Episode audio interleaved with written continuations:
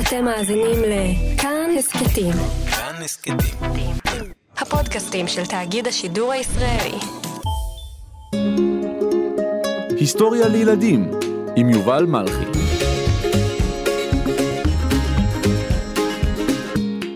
הרב קוק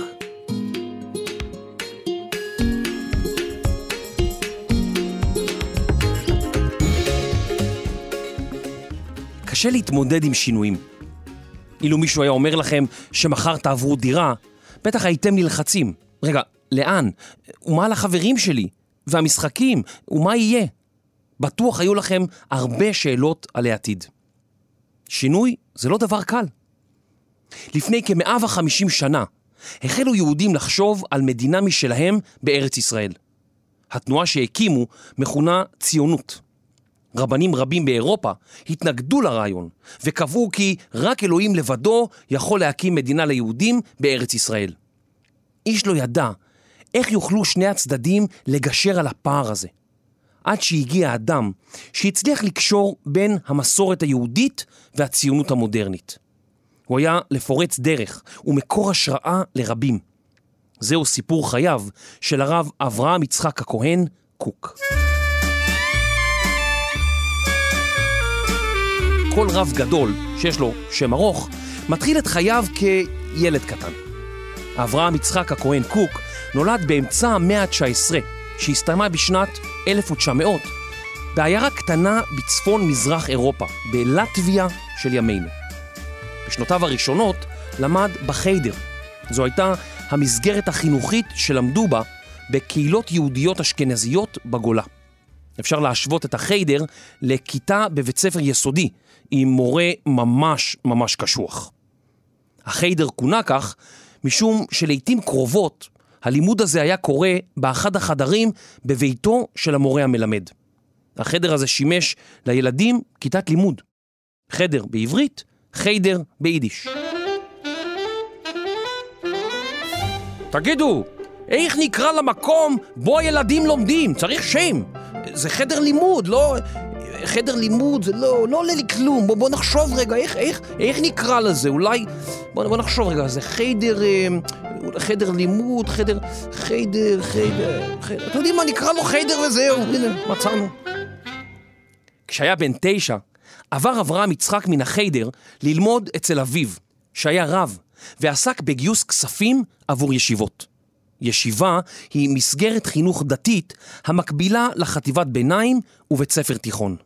האב לימד את בנו הצעיר על חשיבותה של יראת שמיים, כלומר, על האמונה באלוהים ועל קיום מצוות.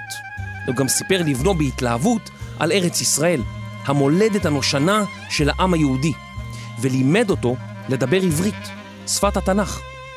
הדיבור בעברית לא היה מקובל באותם ימים, משום שרבים האמינו שהעברית הייתה שפה קדושה ונועדה לשימוש בתפילות, בקריאת התורה ובלימודי קודש בלבד. אברהם יצחק האזין לסיפוריו של אביו ושאב מהם השראה גדולה. כשהיה נער נחשב הרב קוק לעילוי, לתלמיד מצטיין. מספרים עליו שלעיתים היה לומד ברציפות במשך 18 שעות. אתם יכולים לדמיין את עצמכם לומדים במשך כל שעות היום, מהזריחה ועד הלילה? בשביל אברהם יצחק זה היה תענוג גדול. הוא התעמק בארון הספרים היהודי, ובייחוד במשנה ובתלמוד.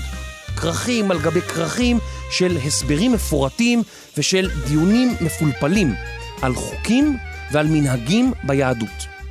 דיון מפולפל הוא דיון חי, אנרגטי, מעניין, כמו ארוחה עם הרבה פלפל. הנה, הנה מישהו שעובר כאן, סליחה, גברתי, סליחה, אה, רוצה לערוך איתי דיון מפולפל? לא, אל תשפכי עליי פלפל, גברת. גברת, לא פלפל כזה, דיון מפולפל, זה...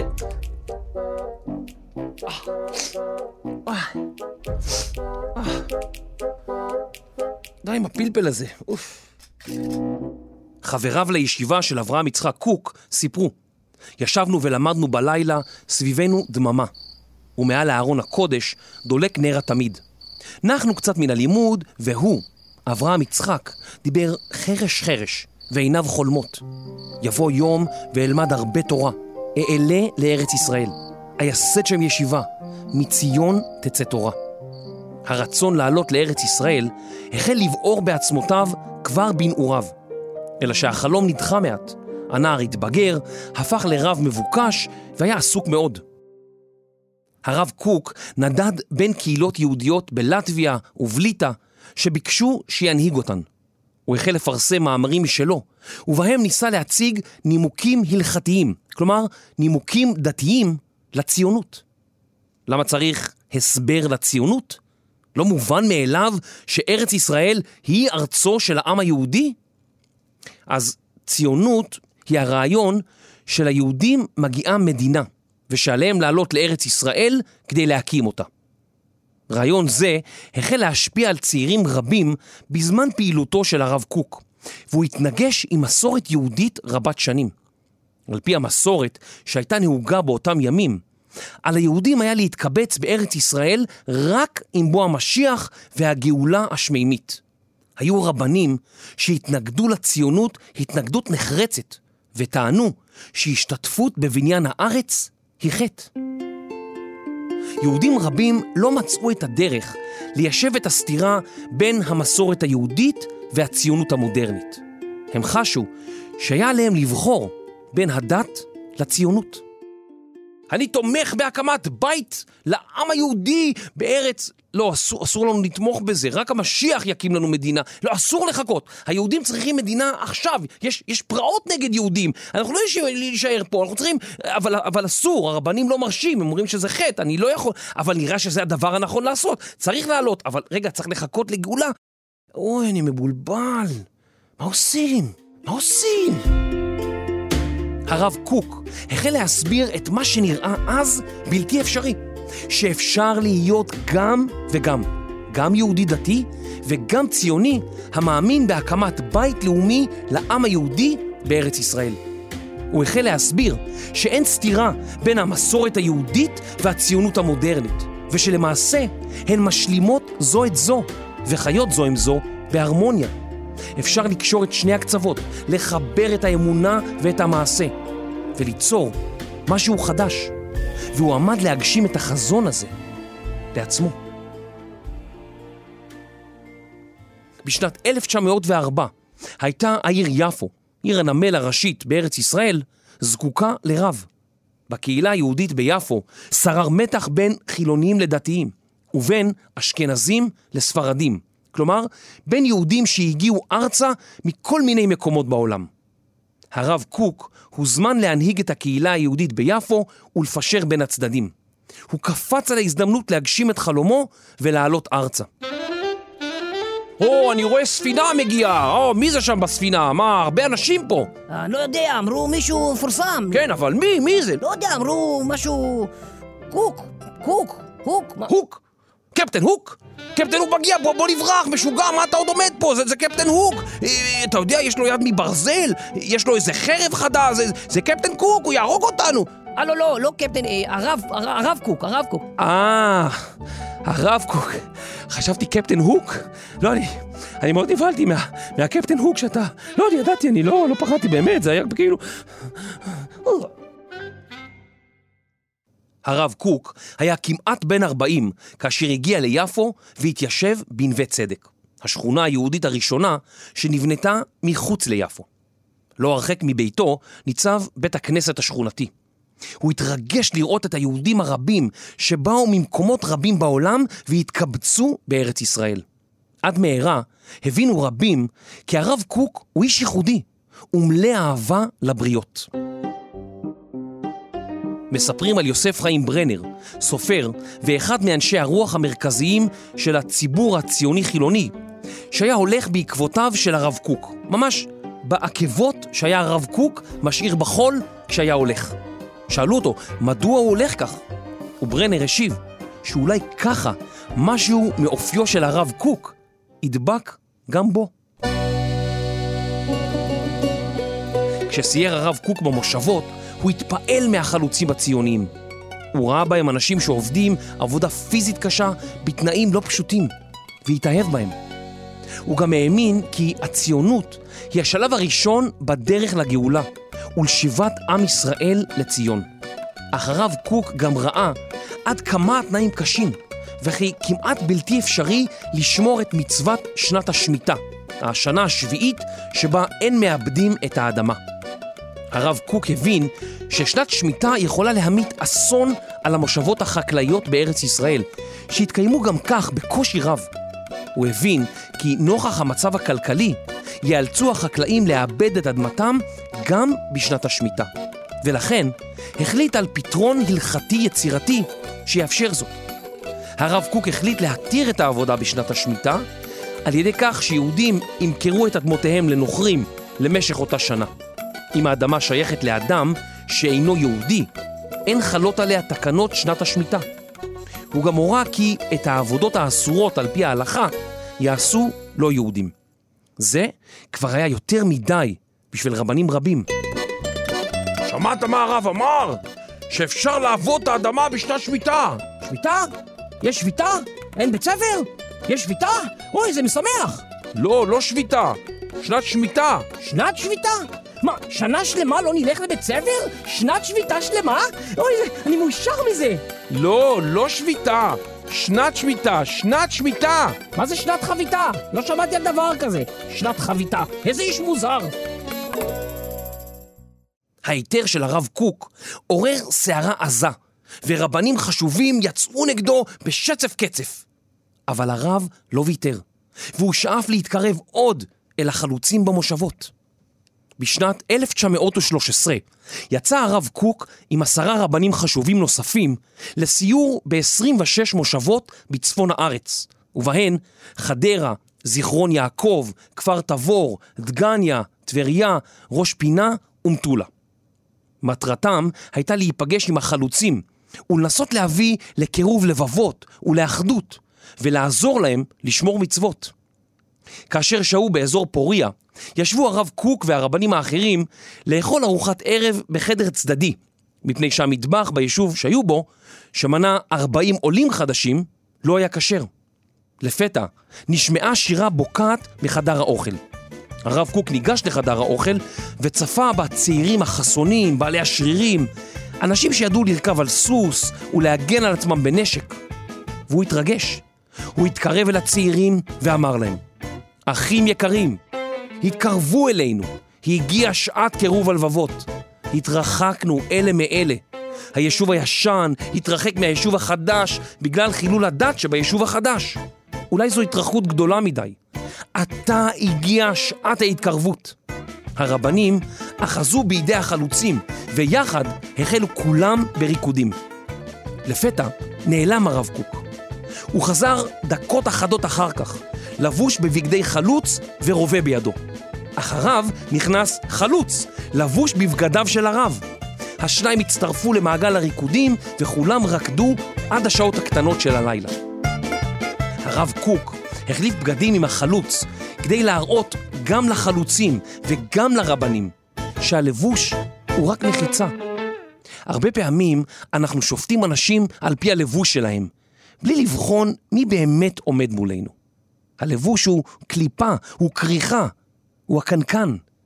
ואל לנו להסתכל בקנקן, אלא במה שיש בו. ביומנו כתב הרב קוק, שמעו אליי עמי, מתוך נשמתי אני מדבר עמכם, מתוך נשמת נשמתי, מתוך קשר החיים, שאני קשור בכולכם, ואתם כולכם קשורים בי, מתוך אותה הרגשה שאני חש אותה עמוק יותר מכל הרגשות החיים שלי, שאתם, רק אתם, תוכן חיי. אני מוכרח לאהוב אתכם. אהבה אין קץ. אי אפשר לי להרגיש שום הרגשה אחרת. הרב קוק זכה לביקורות הן מצד חילונים שחששו מכפייה דתית, הן מצד דתיים שהאשימו אותו כי הוא חובר לאנשים שאינם מקיימים את הלכות הדת. הרב כתב כי אף על פי שההנהגה הציונית איננה דתית, מתוקף עיסוקה בגורלו של העם היהודי, יש בה מן הקדושה. בכך הוא גם הכשיר את המטרות הציוניות, תחיית השפה העברית וההתיישבות בארץ ישראל, שרבנים במזרח אירופה התנגדו להן נחרצות. בשנת 1914 נסע הרב קוק לכינוס בחוץ לארץ, יחד עם אשתו רבקה. בכנס הוא קרא ליהודים החרדים להשתתף במפעל הציוני. אלא שאז פרצה מלחמה, מלחמת העולם הראשונה. הרב קוק לא הצליח לחזור לארץ ישראל, ונאלץ להישאר באירופה. ילדיו נאלצו להישאר לבדם בארץ, ובמשך שנים רבות לא פגשו את הוריהם. בשנת 1916 נסע הרב קוק ללונדון. הוא פגש שם את חיים ויצמן ונחום סוקולוב, מראשי ההסתדרות הציונית. יחד הם שכנעו את הממשלה הבריטית לפרסם את הצהרת בלפור. ההצהרה הכירה בזכותו של העם היהודי להקים בית לאומי בארץ ישראל. זה היה הישג אדיר לתנועה הציונית. בריטניה הייתה אז האימפריה החזקה בעולם, והיא הצהירה, אנו רואים בעין יפה הקמת בית לאומי ליהודים בארץ ישראל. הרב קוק היה שותף להצלחה בבריטניה, וגם יצא נגד כל מי שהתנגד לרעיון הבית הלאומי. הרב קוק ראה בהצהרת בלפור התחלתא דגאולה, מונח בארמית שפירושו התחלת הגאולה. בעקבות ההצהרה פורסם ספרו אורות. בספר הוא כתב כי יש סימנים רבים המעידים על תחילת עידן הגאולה. הוא היווה השראה לדתיים רבים, ובעקבותיו דתיים רבים נעשו ציונים ועלו לארץ ישראל. הרב קוק היה למעשה אבי הציונות הדתית. לאחר מלחמת העולם הראשונה, שב הרב קוק לארץ ישראל, שהייתה אז עדיין נתונה בשלטון בריטי. הוא נתבקש לשמש רב העיר ירושלים. הרב קוק השיב, קטונתי מלשאת עליי את מסע הקודש הזה, שהיה ראוי ליחידי עולם. אך אם טובת עיר הקודש, שזה כל מעייניי, דורשת זאת, לא אוכל לסרב. והוא אכן התמנה לרב הראשי של העיר ירושלים. בשנת 1921 ייסד הרב קוק את הרבנות הראשית לארץ ישראל, והיא זכתה להכרה משלטונות המנדט הבריטי. הוא עמד בראש הרבנות הראשית, ובעיניו היא הייתה לא רק מנגנון שפוסק בנושאים דתיים, אלא ההנהגה הרוחנית של כל יהודי בכל מקום בעולם. בירושלים הקים הרב קוק את ישיבת מרכז הרב. זו הישיבה שאנחנו מכירים עד היום ושלומדים בה את משנתו. בעת הקמתה דאגו הרב ואשתו לתלמידים כאילו היו ילדיהם, האכילו אותם ואפילו תיקנו חורים בגרביהם. בשנת 1925 נשא הרב קוק נאום בטקס הפתיחה של האוניברסיטה העברית בירושלים. הרב סבר כי באוניברסיטה ילמדו מקצועות מעשיים שיעזרו לעם היהודי לשוב לארצו, להקים מדינה ולהתקרב לדת. הרב תמך לא רק בהקמת האוניברסיטה, אלא גם בפתיחת בית הספר לאומנויות, בצלאל. החרדים בירושלים התנגדו מאוד לשני המוסדות הללו, שלדבריהם היו אנטי-יהודיים. לאחר נאומו של הרב קוק נתלו שלטים בגנותו ופורסמו כרזות שבהן נכתב כי הרב הוא השטן בהתגלמותו וכי כל רצונו לפגוע ביהדות החרדית. ולמרות זאת, הם לא חדלו להעריץ את הרב קוק. בתחילת המאה ה-20 התגלתה קהילה יהודית באתיופיה, ששמה היה אז חבש. הרב קוק כתב מכתב לקהילות יהודיות, ובו קרא להם לעזור להציל את יהודי אתיופיה. בארץ חבש חיים זה יותר מאלפיים שנה רבבות יהודים, אשר למרות כל התלאות והצרות שעברו עליהם, נשארו נאמנים לדתם ולעמם. הצילו נא, אחים, את אחינו הפלאשים מכיליון ומטמיעה. עזרו נא להשיב אלינו את האחים הנידחים האלה, ולא ימחה שבט מישראל, מתחת שמי השם. הרב קוק היה אדם מיוחד שלא חשש לפסוק פסקי הלכה שנחשבו שערורייתיים בעיני רבים.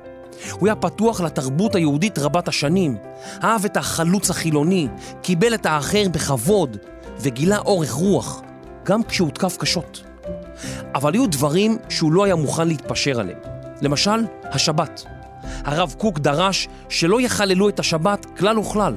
הוא דרש שנוכרים יחלבו את הפרות בשבת, ושלח מכתבים תקיפים לראשי היישוב, ודרש בהם שהשבת תישמר בארץ ישראל בכל מחיר. עם זאת, הרב קוק לא האמין בכפייה דתית על ציבור שאינו דתי. הוא טען כי כפייה דתית היא טעות, מכיוון שהיא תגרום לאנשים לעשות מעשים דתיים בלי רצון ובלי ממד של אמונה פנימית. על הציבור להגיע למסקנות האלה לבדו, ולא עקב כפייה דתית, הוא טען. שוב הותקף הרב מכל עבר, אך דעתו לא השתנתה. באחת הפעמים הגיע הרב קוק לנאום בבני ברק. החזון איש, רב מפורסם מאוד, שכבר לא היה צעיר באותו זמן, בא לשמוע את הדרשה שנשא הרב קוק. במהלך הדרשה כולה עמד החזון איש על רגליו. משהתארכה הדרשה, הציעו לחזון איש לשבת, אך הוא ירה, די תורה שטייט. התורה מדברת. אף על פי שלא כולם הסכימו עם פסיקותיו, היה הרב קוק אדם נערץ בקהילות יהודיות רבות ומגוונות. הרב קוק עשה רבות למען הציונות, אך הוא לא זכה לחזות בהקמתה של מדינת ישראל. הוא נפטר בשנת 1935, בן 70. אלפים מתושבי ירושלים ליוו אותו בדרכו האחרונה. אילו היה חי היום, מה היה חושב הרב קוק על החברה הישראלית, לדעתכם? האם אנחנו מצליחים, כמוהו, לחבר בין העבר והעתיד? בין המסורת היהודית והציונות המודרנית? האם חילונים ודתיים מצליחים להסתדר אלה עם אלה בישראל של ימינו? האם זה בכלל אפשרי? כדאי לזכור תמיד את דבריו של הרב קוק. אני אוהב את הכל. איני יכול שלא לאהוב את כל הבריות, את כל העמים.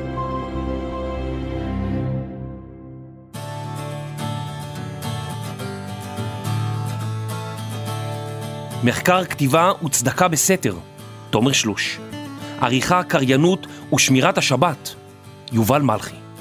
עריכת לשון ואהבת הבריות, דוקטור סמדר כהן. מיקס, אפקטים וחלוצים נלהבים, אסף רפפורט ורחל רפאלי. הפקה וטיפול בילדי הרב קוק בתקופת מלחמת העולם הראשונה, רני שחר ואייל שינדר. תודה מיוחדת לרב יוחנן פריד, יושב ראש בית הרב קוק, על ההערות לפרק. אני יובל מלכי, היסטוריה לילדים.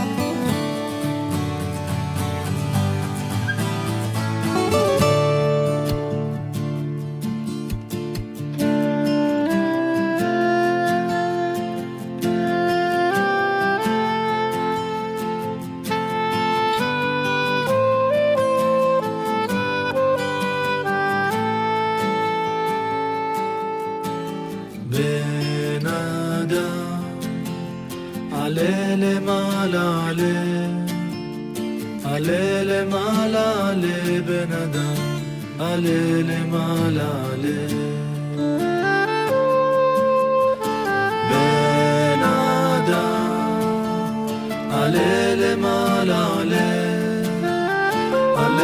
malale.